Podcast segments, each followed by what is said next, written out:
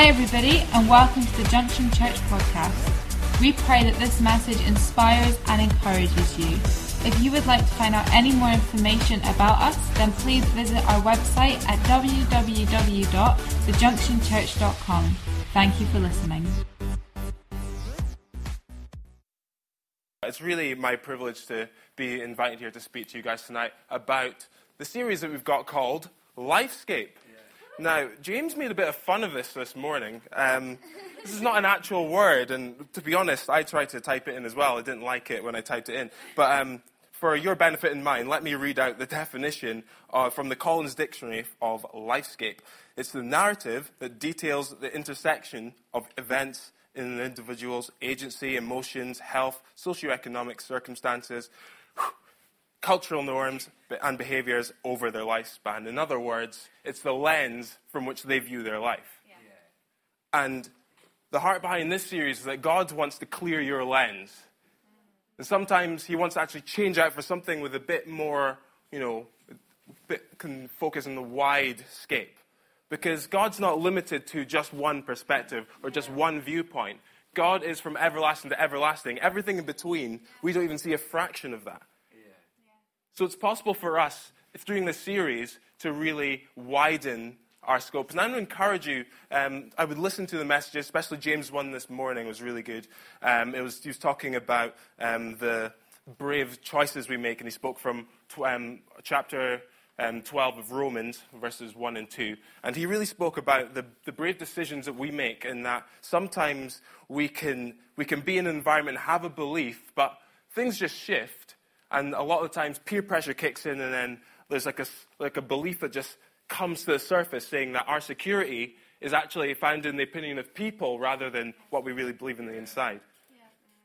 It's funny, uh, my wife Hayden and I were watching this program last night on Netflix because um, we finished watching, um, watching um, Gotham, and so we finished season two, really good. But then we were looking for something else. So then we, we came across this program called Fargo. Has anyone heard of it?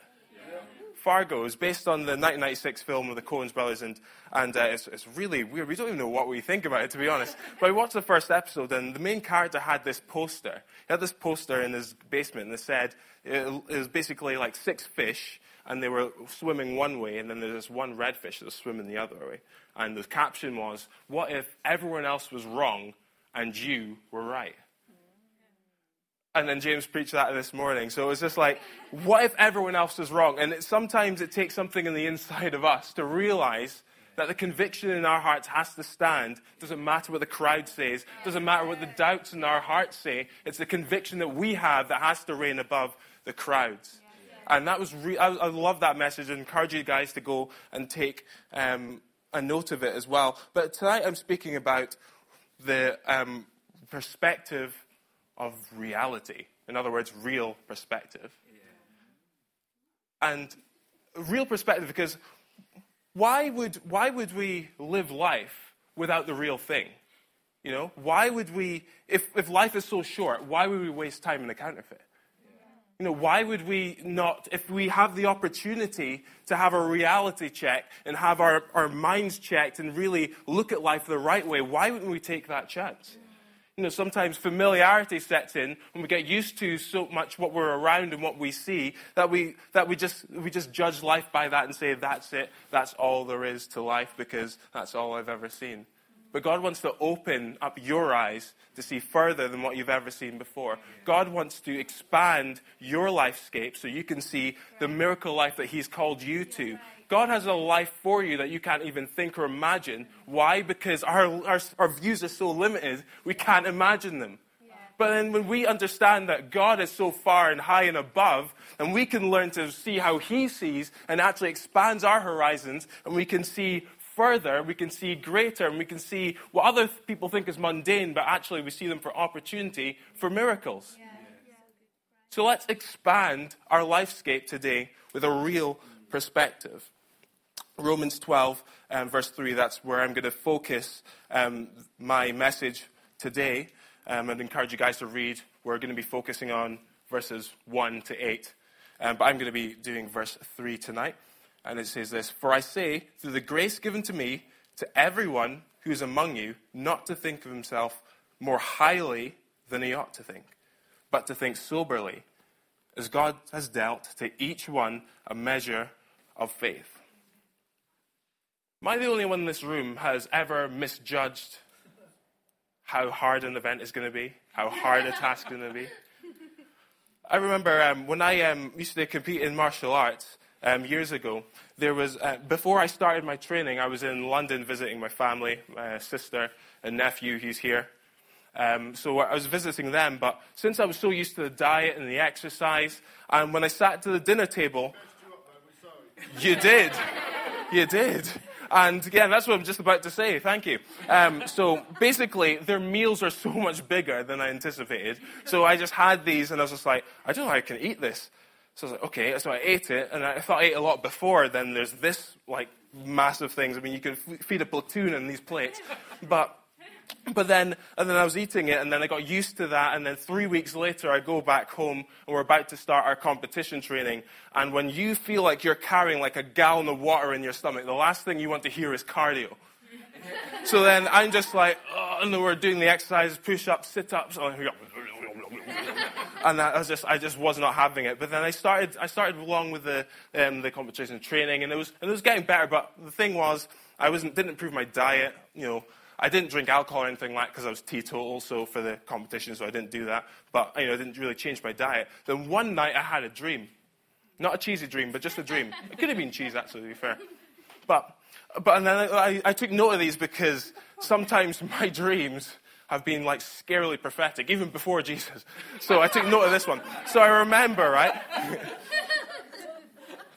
so remember, I, I, I was um, falling asleep and um, I was in like a sort of like a gym hall sort of setting, and then my mates were around me, and uh, they were just sort of like ignoring me. They were back to me, and I was just like, "What's up with you? What's wrong? What did I do?" And then they were just like, "You're wasting your life, Chaz. You're wasting your life." And I was just like, "What? Yeah, but, I, but I'm training." I'm, I'm, I'm. And then they were just like walking away from me. And then I remember following, like, walking after them, and then I felt this pain in my chest, like. like, you know, like having a heart attack. And I woke up like, ah, and then I was like, felt like I actually was having a heart attack. I was like weird. It's like, okay, that's it. From now on, you know, I'm, I'm watching the diet. I'm training hard. You know, come on, like 5 a.m., 5k runs in the morning. So then I started doing this, and you know, my head was playing like, you know, like the Rocky like montage music, hearts on fire. You know, so that's what I was going through my mind, and I was, and it was really good. Like my my training was top notch. I was doing um, all while working in my job. I was getting up in the morning, running 5K in the morning, going to work, coming back and doing the training, then going home, and then doing 5K in the night, but in a sauna suit. So, so that was, that was pretty hardcore. So I was doing this, and then came time the competition, shredded, like everything was excellent, right? My, my training was so good. But then and then I got to the actual competition, and then I thought, this is going to be so easy. So I had like a video camera with me, so I gave it to one of my instructors here, film this, this is going to be so easy. So then I just go in, I'm very like lax and lazy. It's a grappling competition. Um, so, and then, so then basically I just sort of like lay on the floor, and the guy um, basically passed my defenses, and then he was, on, he was on top of me for like four minutes trying to get like this choke on my neck. And I was like, okay, I'm in a fight. I have to do something. So I was behind on points for most of the match, and I was trying to get, get off, and then and I managed to get off, and we stood up, and then now I'm in desperation mode.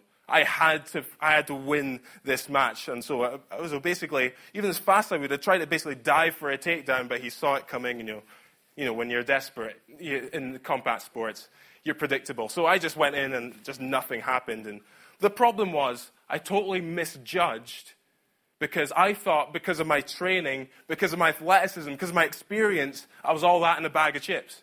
But then I got humbled because I didn't prepare my mind.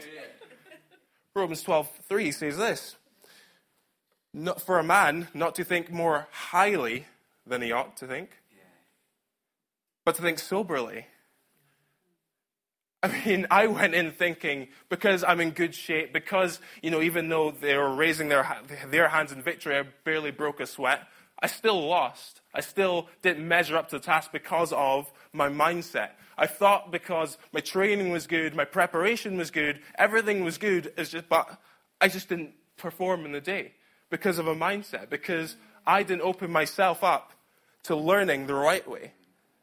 And I don't know if you're like me, but I used to think that when you have confidence, right, there's you grow in confidence, and then there's like a point where it just becomes arrogance.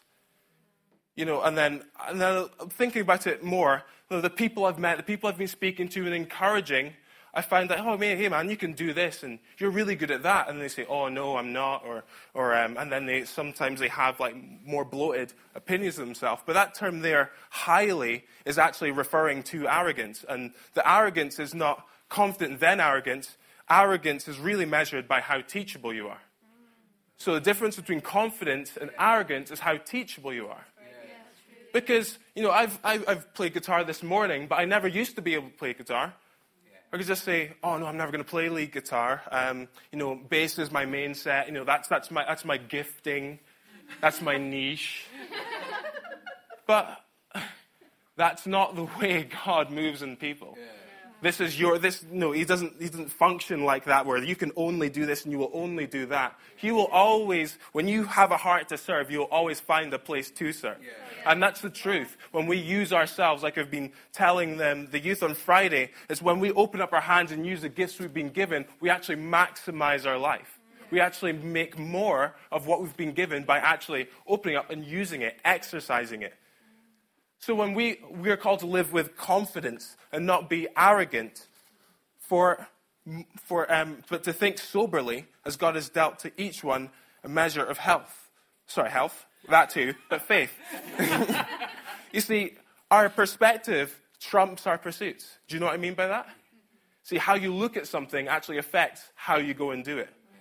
There's a parable in Matthew 25 when the, the parable of um, God gives um, there's a worker who gives um, three guys different talents one five, one four, and one, one two, and one one. And they were given them, and then they were going to go out and do works for them. One returned double that, so there's a common factor here of double. So he had five, he ended up with ten. One had two, ended up with four. And to the, the two people, he said, Well done, good and faithful servant. You see, the, and then he said, enter into the joy of the Lord. See, because he was using what he was, they were given, they entered into joy. But the last guy, he had a distorted view of who God was or who the employer was, whoever gave him this. And then he's like, oh, you reap where you didn't sow, and you do this and you're that, and you just end up calling him wicked and lazy, taking what he had from him. Because of a perspective, because he didn't have the real perspective of what he actually had. You see, what we have and this is really important. So, this is what happens in any area of life. What you have is a means and not the end. He was trying to teach that to the, to the guys, saying, What you have, it's not meant to be five, it's always meant to be ten, and that's always meant to be more. What he had was one, but it was meant to be two in the end. But he's like, No, no, no. I'm, I'm, I'm going to bury it and then give it back, saying, That's my faithful service. But what we have is multiplication. Faithfulness to God is measured by multiplication. Everything we have is to multiply.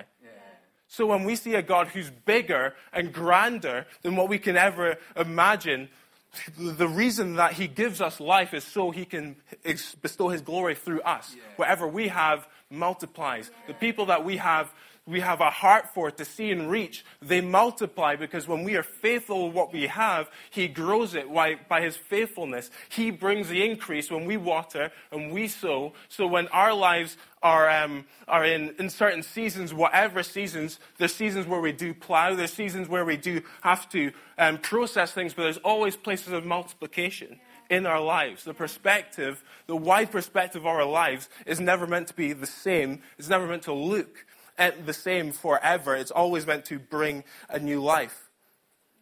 But the thing is, right? I don't know. I just just thinking of the story now.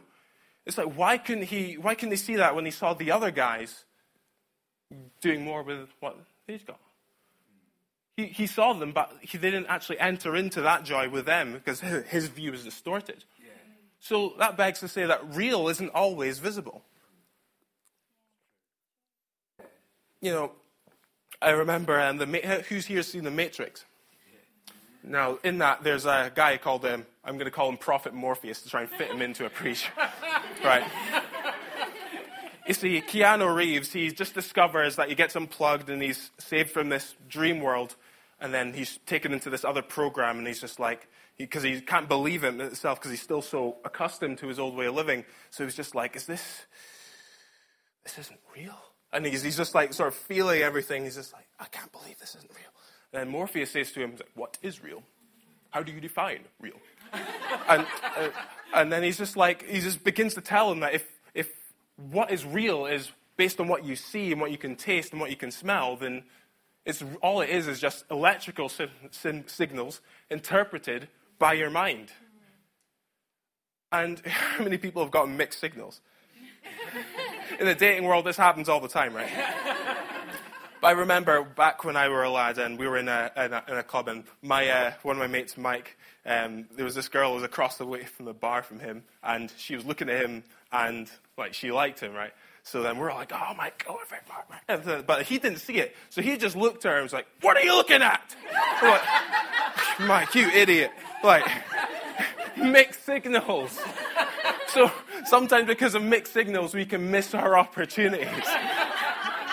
That's not dating advice. That's just a by the by. That's a by the by. But you see, our, our perspectives can be skewed.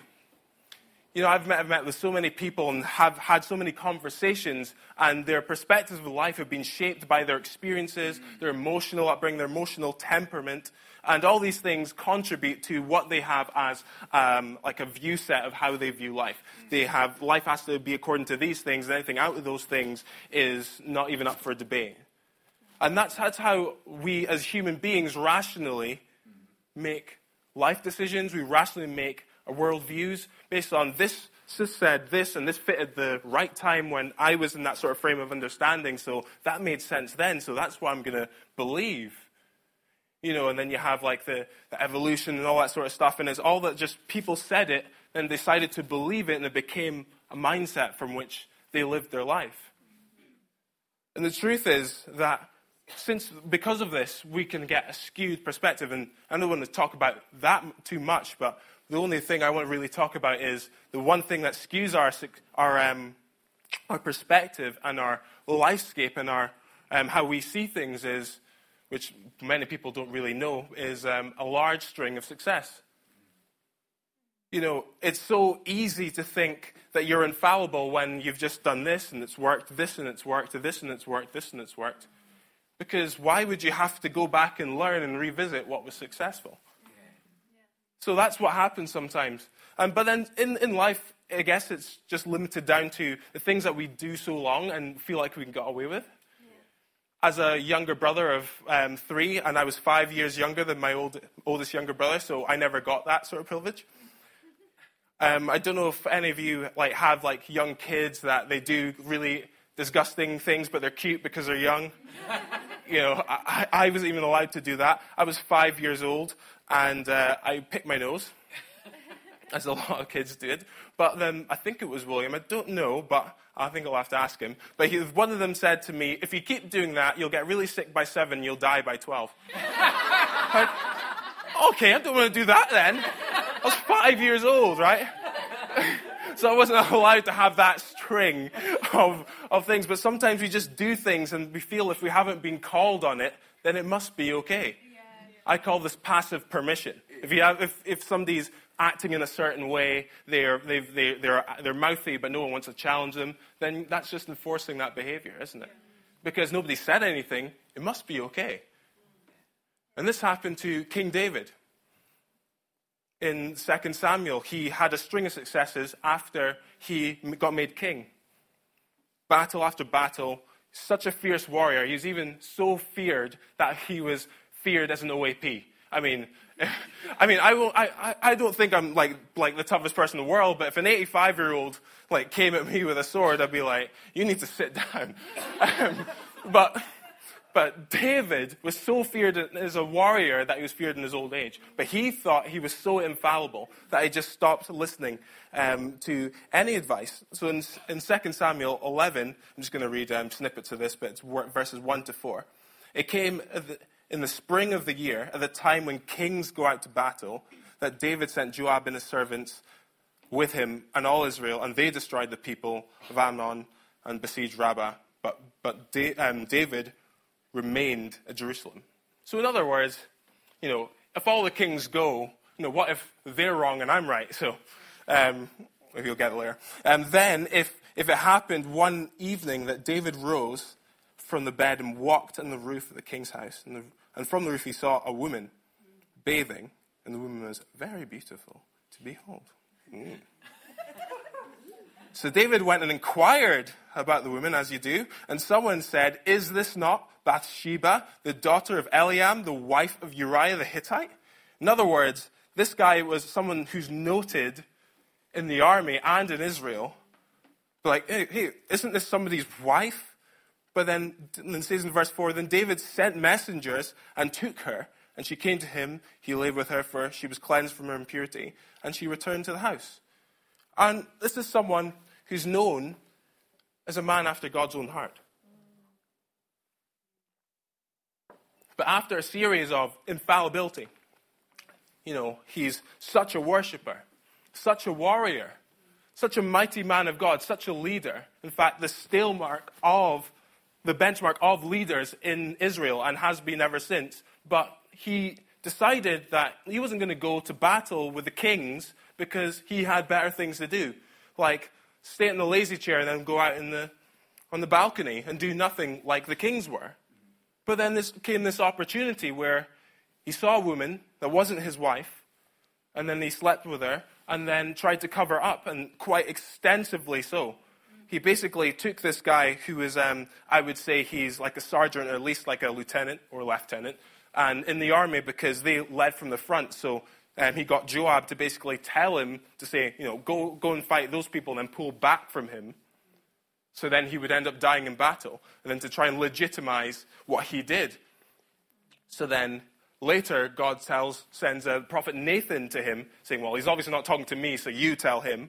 Um, so he basically said, uh, told him the story. So he's like, Hey, um, there's this one rich guy, and he had so many lambs and all this stuff. But then when he had a visitor, you know, he, he didn't kill any of his own lambs to, to prepare for a meal. He took this other guy's lamb. He only had one. It was like a pet. It was like a friend. Took it and killed it instead. And then David was indignant. He's like, how dare he do this? He's so angry.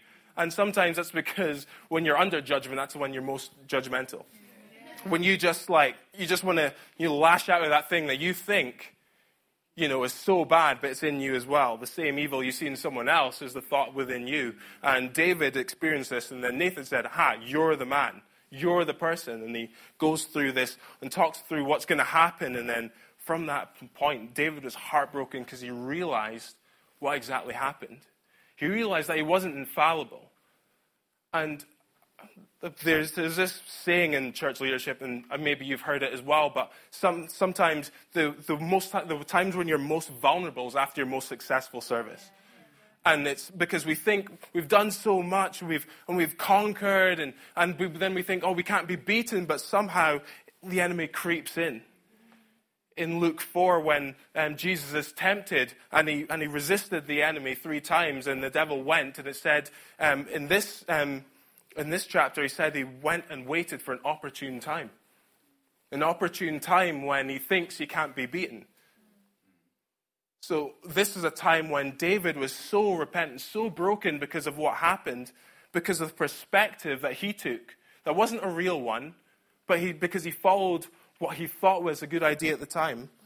And then Psalm 51 is a beautiful psalm that he wrote in repentance because he, real, he realized the sin and the power of what he did. And he turned back to God. And this is beautiful. He says here in verse 16, Psalm 51 For you do not desire a sacrifice, or else I would give it. You do not delight in burnt offering. The sacrifices of God are a broken spirit, a broken and contrite heart. These, God, you will not despise. See, that's basically saying you're sorry with no excuses. Nothing attached, no seasoning on this excuse. I mean, on this apology. It's like, I'm sorry, this is what is, and, and that's that. It's not, you know, I, I was feeling this, I, I, was lonely. It was, that's, that's not contrite.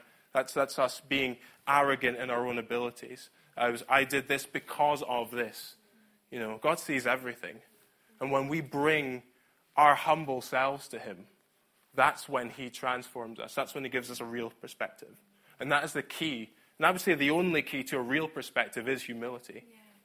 Laying down our perspective, laying down our thoughts, our wants, our desires, and saying, God, here am I.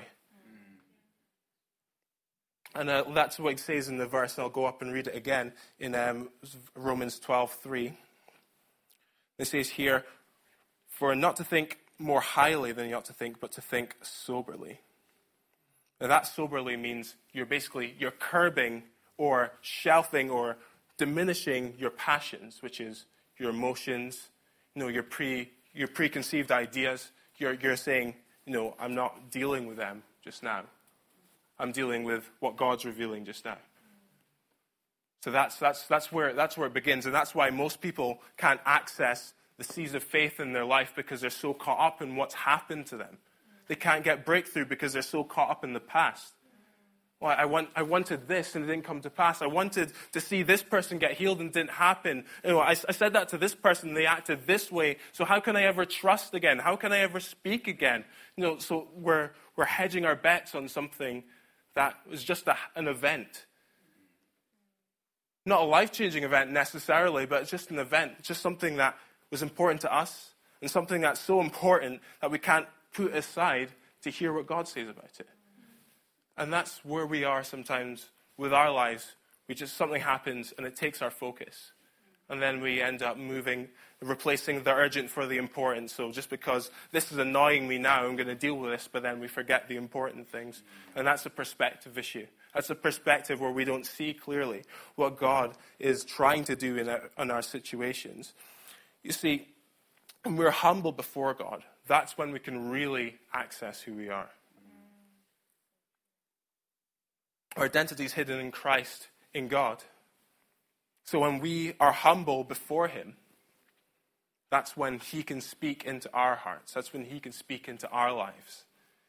It's not, God, you know, I want you to do this and this and this and this. There's times for asking. I'm not saying you don't ask, but it's you, you ask not with the motives of trying to bring God down to your level, but it's faith that to rise you, raise you to his level in seeing things. Now, we're never going to see the whole picture, I hope you understand, but you'll see a clearer picture of who God is when we're humble, when we're contrite, when we just come before God and say, I don't have all the answers, but that's okay. I don't see how, you know, the work I'm putting in, I'm not getting fruit from it right away, but that's okay. There's no strain in agriculture. so you see that, you go through the, the forest and stuff, there's no, ah, there's just, you just see fruit, fruit coming, and that's process of time, process of doing the right things, process of the right, of the right environment to be conducive to that sort of seed. That's where the fruit comes in. But it takes a humility to realize that sometimes things will happen when we think they should happen. And to see our lives and see our abilities as well as not too little or too much. Confidence makes you teachable. So you can get you can have a bad day, but you can learn from it if you're confident. You can have a like a bad run or a bad competition like I did, but if you if you learn from it, you can actually grow. And it's, it's arrogance that actually stops us from growing. Have you ever tried to speak to somebody who's arrogant? I mean, I was 15 years ago, I was very arrogant. I was an arrogant teenager, so um, my mum would say something to me like, tidy your room. And I'd be like, because I'm intelligent and very arrogant, I'd be like, well, mum, why would I? I know where everything is. And then she'd be like, I don't care. I want to see the carpet. Tidy the room. I was like, well, mum, think about it this way, right? It's a multicolored carpet. It's even soft in your feet. So, so I, I, would always say something, and she'd be like, "Oh, you always have to have the last word." I'm like, "Well, I don't have to. It's just that's just a natural progression of these of these events." So, so when we're arrogant, it just makes us really uncoachable. So this is the point where God didn't tell David directly; He sent somebody else to do it, which is quite interesting. Because before, he, God would he would go to God, and God would tell him. This is like somebody else did it now. So, so the dynamic, just because of the state of his teachable heart. Um, if I can have someone keys, please, that'd be amazing.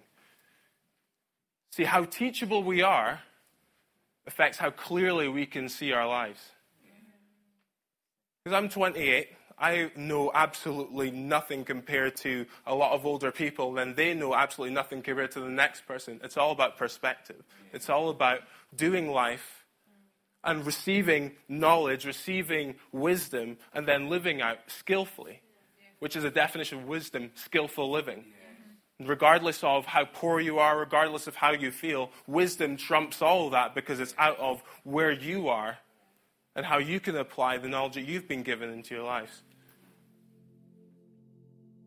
You see, when we curb our emotions, because this is the hardest thing to lay aside the self.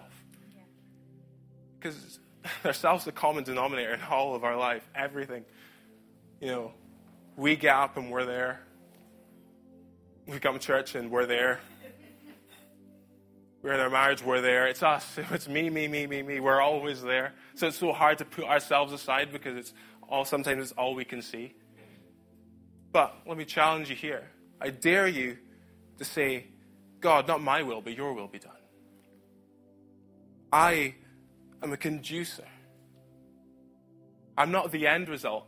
I am a means and not the end. See, our lives are meant to multiply, so our lives naturally multiply into other people. Our friendships, our universities, to have a humble mind to see them how God sees them. It's the very heart of what we do in our student outreach is seeing them how God sees them, reaching them because God wants them to be reached. That's why we do what we do.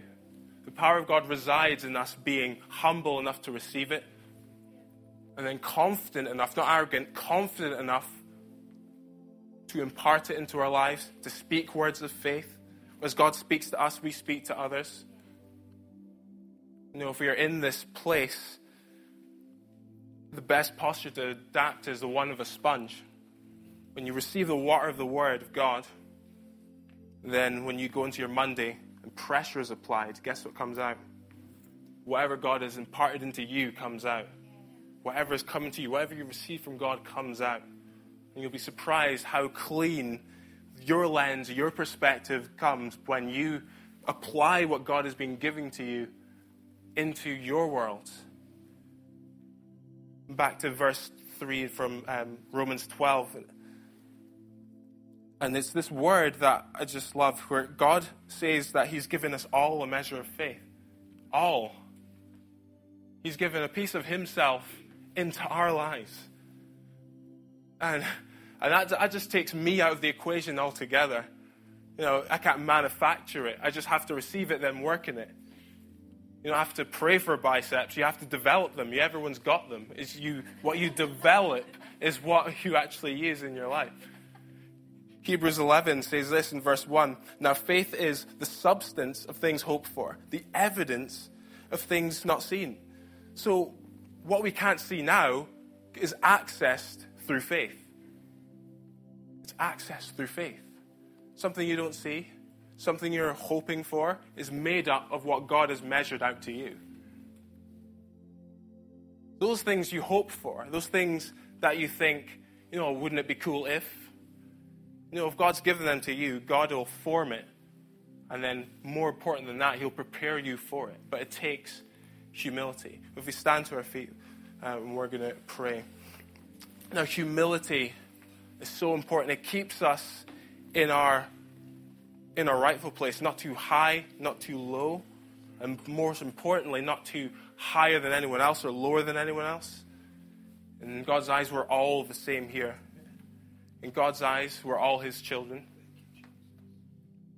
And when God speaks to us, He speaks to us like His children. God has words for your life, God has dreams and plans for your life. It takes us to receive them. Saying, God, I thank you that you've measured this out for me. And it also takes us humility to apply them in our everyday. How do you define what is real? Whatever comes from the original manufacturer, whatever comes from God. That's how you define what is real.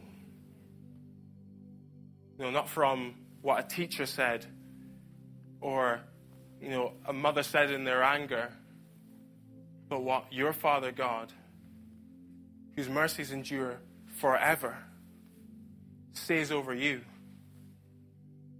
No, when you get that seed and water that seed, reality that God has seen from the beginning begins to blossom in your perspective, in your viewpoint.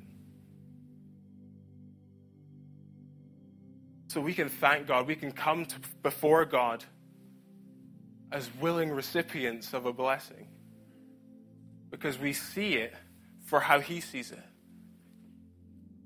You know, I've seen people be healed. I've been see people um, get miracle jobs and miracle opportunities and finances, but that's not the end. It's never the end. It's a means to a new beginning. The perspective that everything we have is not meant to stay with us. It only has context when it's shared with people in this world, in this life so they can see God's power, they can see God's provision, they can see how a relationship with God actually is life to the bones. They can see how a relationship with God is not only practical, it's, it's like you can't do life without it. Why didn't I discover this sooner? It's when we use our lives as living sacrifices, like it says in Romans 12:1. It's we are living to God. We're living out of the things that we've been given because you know He faithfully provides and He provides seed for the sower whenever we feel we don't have enough God steps in, and that's when we step out into our destinies, into the fulfillment of promise. It takes us on the inside to say, God, I don't fully understand, but I'm going to fully trust. Because trust is given. It's an act of faith to give trust when you don't see how it can go, when you don't see how you can step out, when you see your lives as constricted when God sees constriction in our lives, He actually sees opportunity for freedom. He wants us to break out of our own restrictions that we sometimes put in ourselves. So, with hands lifted, we're going to offer those things to God. Anything that's in your life right now, saying, God, I don't know, I don't know where this came from, this pressure, but God, I thank you, Lord, when I lift my hands to you. I, offer, I place it before you as an offering. That's my reasonable service. I give my life and everything to you. Thanks for listening. If you have any questions or you'd like to find out contact information or service times, then don't forget to visit our website www.thejunctionchurch.com. God bless.